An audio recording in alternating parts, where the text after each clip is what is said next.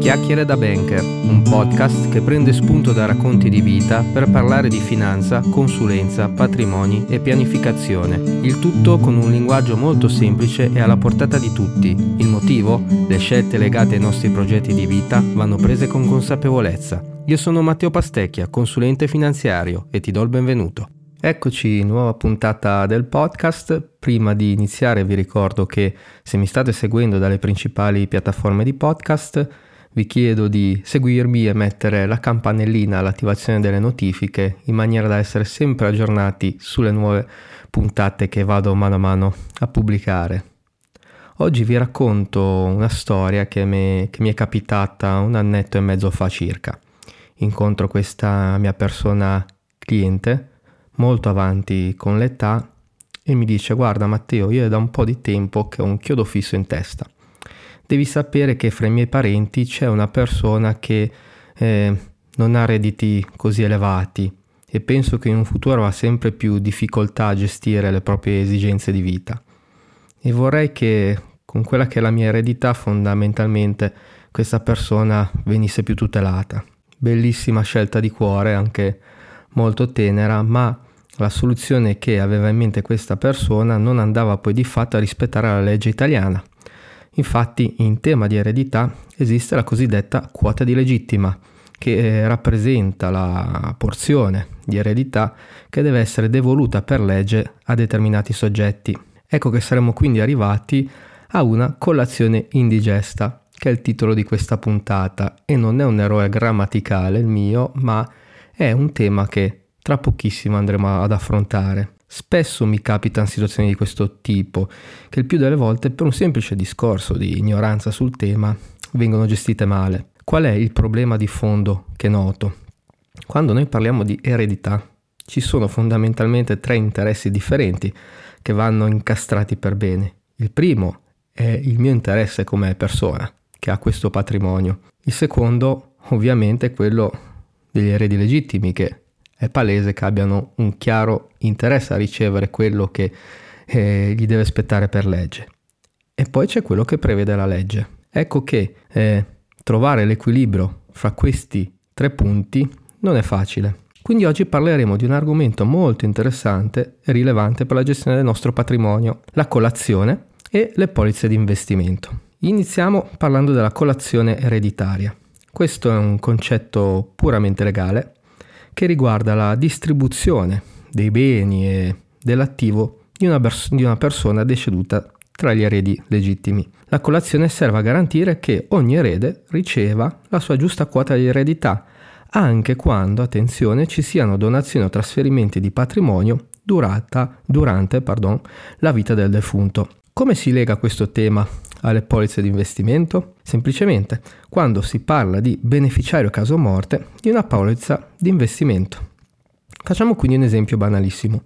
Supponiamo che oggi sottoscrivo una polizza di investimento e dentro a questa polizza, questa scatola assicurativa, io ci metto 100.000 euro e decido che in un futuro, mi auguro remoto, nel momento in cui accada qualcosa a me, questi soldi vadano a una terza persona che non fa parte della mia famiglia, perché, che ne so, mh, gli voglio riconoscere queste somme come ringraziamento per un qualsiasi motivo. Ecco che una dinamica di questo tipo andrebbe contro quelli che sono i dettami per legge, perché giustamente mia moglie, i miei figli potrebbero alzare la mano e dire eh, scusate, queste somme non spettano a noi?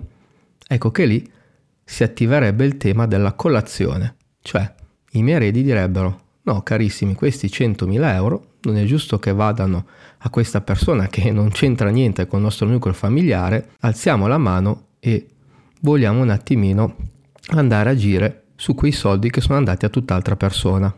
Ve l'ho spiegata molto alla buona. Quindi qual è il tema? È prestare attenzione al premio, alla somma che ho da mettere dentro a questa polizza di investimento, perché in un futuro va a finire a qualcuno che può o non può essere nel mio asse ereditario. Il primo infatti che io pago, questi 100.000 euro, tecnicamente sono identificati come una donazione indiretta nell'esempio che vi ho fatto e quindi rientrerebbero nella logica della quota di legittima e quindi della colazione.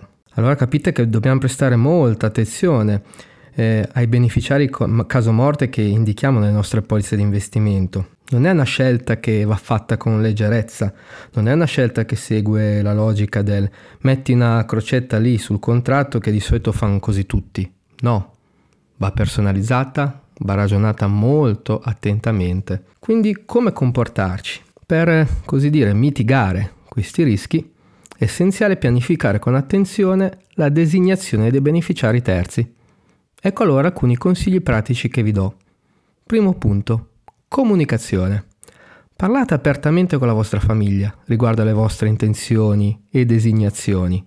La chiarezza può prevenire futuri conflitti, sicuramente.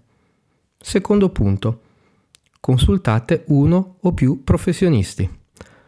Confrontatevi con un consulente finanziario e un avvocato specializzato in successioni per garantire che le vostre designazioni caso morte siano conformi alla legge e alla vostra strategia patrimoniale. Terzo punto, importantissimo, rivedeteli periodicamente. Verificate le vostre designazioni nel tempo e aggiornatele in base alle vostre circostanze e alle vostre esigenze perché quello che oggi definite, magari in un futuro, non è più allineato ai vostri desideri o a quella che è la normativa. Eh, faccio un altro esempio pratico legato a questo. Mi capitò qualche mese fa di parlare con una persona che mi raccontava di, fa- di aver fatto mh, mm, presso un'altra banca una polizza di investimento e di aver messo come beneficiario uno solo dei tre figli che aveva. Lui la faceva come una scelta, anche in questo caso, di cuore, non, non c'era in realtà una, una malizia. Però quando gli feci notare i temi di cui vi ho parlato poco fa, non era a conoscenza. Capite che nel ruolo nostro di consulenti dobbiamo sempre beh, mettere i puntini sulle i quando parliamo di eredità e di polizze di investimento. Non si può fare cosa si vuole.